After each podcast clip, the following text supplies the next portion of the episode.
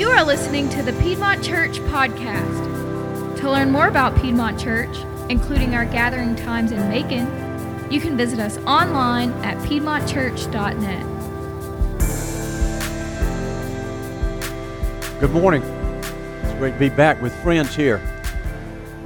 I'm, I appreciate uh, Pastor Chris uh, having enough confidence in me to uh, let me come and uh, pinch hit when he's going to be out. I remember when I was a senior pastor, uh, the, the idea that I sort of had to begin with was I wanted to bring in somebody who was pretty pitiful so they would be so happy when I got back the next week. So I don't, I don't know if that's what the deal is here today or not, but I got to tell you, that's very impressive right here. I don't know if y'all have seen that or not. Guest speaker, I've never been on the front page, but I am certainly happy to be uh, I'm, I'm, glad to be with you all today, and I hope this is a, a good time for you. Uh, I'm going to talk to you today about, uh, it comes out of the book of James. The title is Listen More, Talk Less. We probably need to spend a good bit of time on that one. And the third one is Calm Down. And so that's what I'm going to be speaking about. Uh, James, who wrote what I am going to talk about, was the brother of Jesus. That's a, that's a pretty tough home to be in when you're with the, your brother is the Son of God, the promised Messiah. How can you ever measure up? Somebody leaves something out, it wasn't Jesus, it's probably James or one of the others. Uh, that, that must have been a difficult upbringing for James, the brother of Christ. If you have a Bible or if you can uh, look on here with me, I'm going to read uh, from uh, James 1 19 and 20. So please stand if you don't mind, just in honor of reading from the Word of God. James 1 19 and 20. He says, This you know, my beloved brethren, but everyone must be quick to hear, slow to speak, and slow to anger. For the anger of man does not achieve the righteousness of God. Let's bow our heads for a moment of prayer. Father, I'm so thankful for this good day, Lord, for this Lord's Day, where we come together as friends, as brothers and sisters in Christ.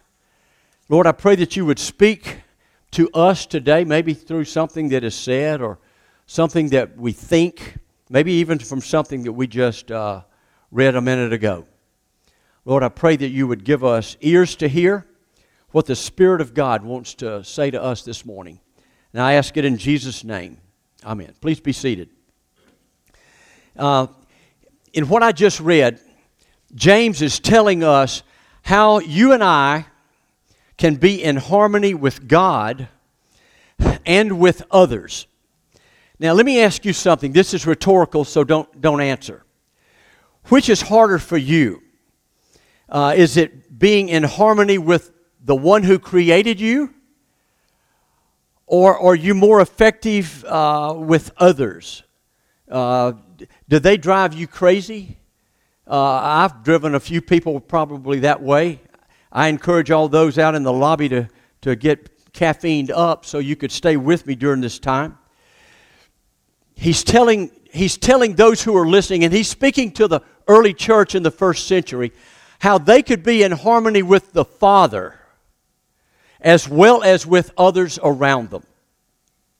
So before, before I get going much farther, I, I want to just say a couple of things to you. One is I'm, I'm pretty low tech. Um, a number two pencil is about it for me. But I tell you, I am overwhelmed with the ability uh, of, of, those who can get and share information. Uh, for me to be able to type in a word or a question or a thought and then hit enter, and in two seconds there is more information about a subject than I could ever imagine. And then, if it takes a little longer than two seconds, I'm getting antsy and uh, I'm, I'm ready to get an answer there. You and I have access to technology at the speed of light almost.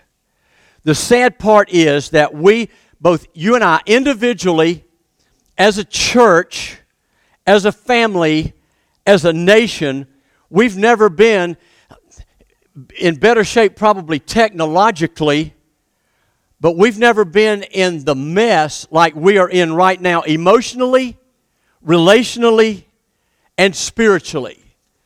We are in some bad times. The odd part is that James gave us some great counsel about how you and I can live, how we can get along with each other, and how you and I can experience the righteousness of Christ. You and I aren't righteous within our own abilities. I need to tell us that.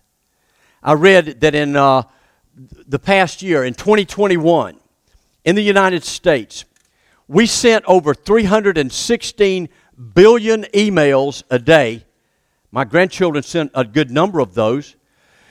We have, we have the ability to be able to connect with each other, to communicate at will. We don't, listen, we don't have to, we don't speak and here's the, here's the situation, and I, I'm not doing that well. All of those things that we can do technologically, we don't listen to each other well, and we don't speak to each other well. Somehow, we let our lives get overwhelmed with noise, with information, and with distractions. So instead of you and me being, as James said, so instead of us being, a, being quick to hear, we've become quick to read a text or a tweet or watch the news. Instead of us being slow to speak, we are slow to think about and ponder things that really matter. We're slow to do those things. We're slow, instead of us being slow to anger, we've become slow to demonstrate joy and peace and love and kindness toward each other. Some years ago, an author named Bob Morehouse wrote an essay called The Paradox of Our Time. He said that we have learned how, listen to this, how to make a living but not make a life. He said, We've added years to our lives, but we've not added lives, life to our years. He said, We've been to the moon and back, but we don't go across the street to meet a new neighbor or show kindness to somebody else. He said, We've conquered outer space, but not inner space. He said, We've done large, grand things, but not better things. To that I say, ouch, because I think that's me.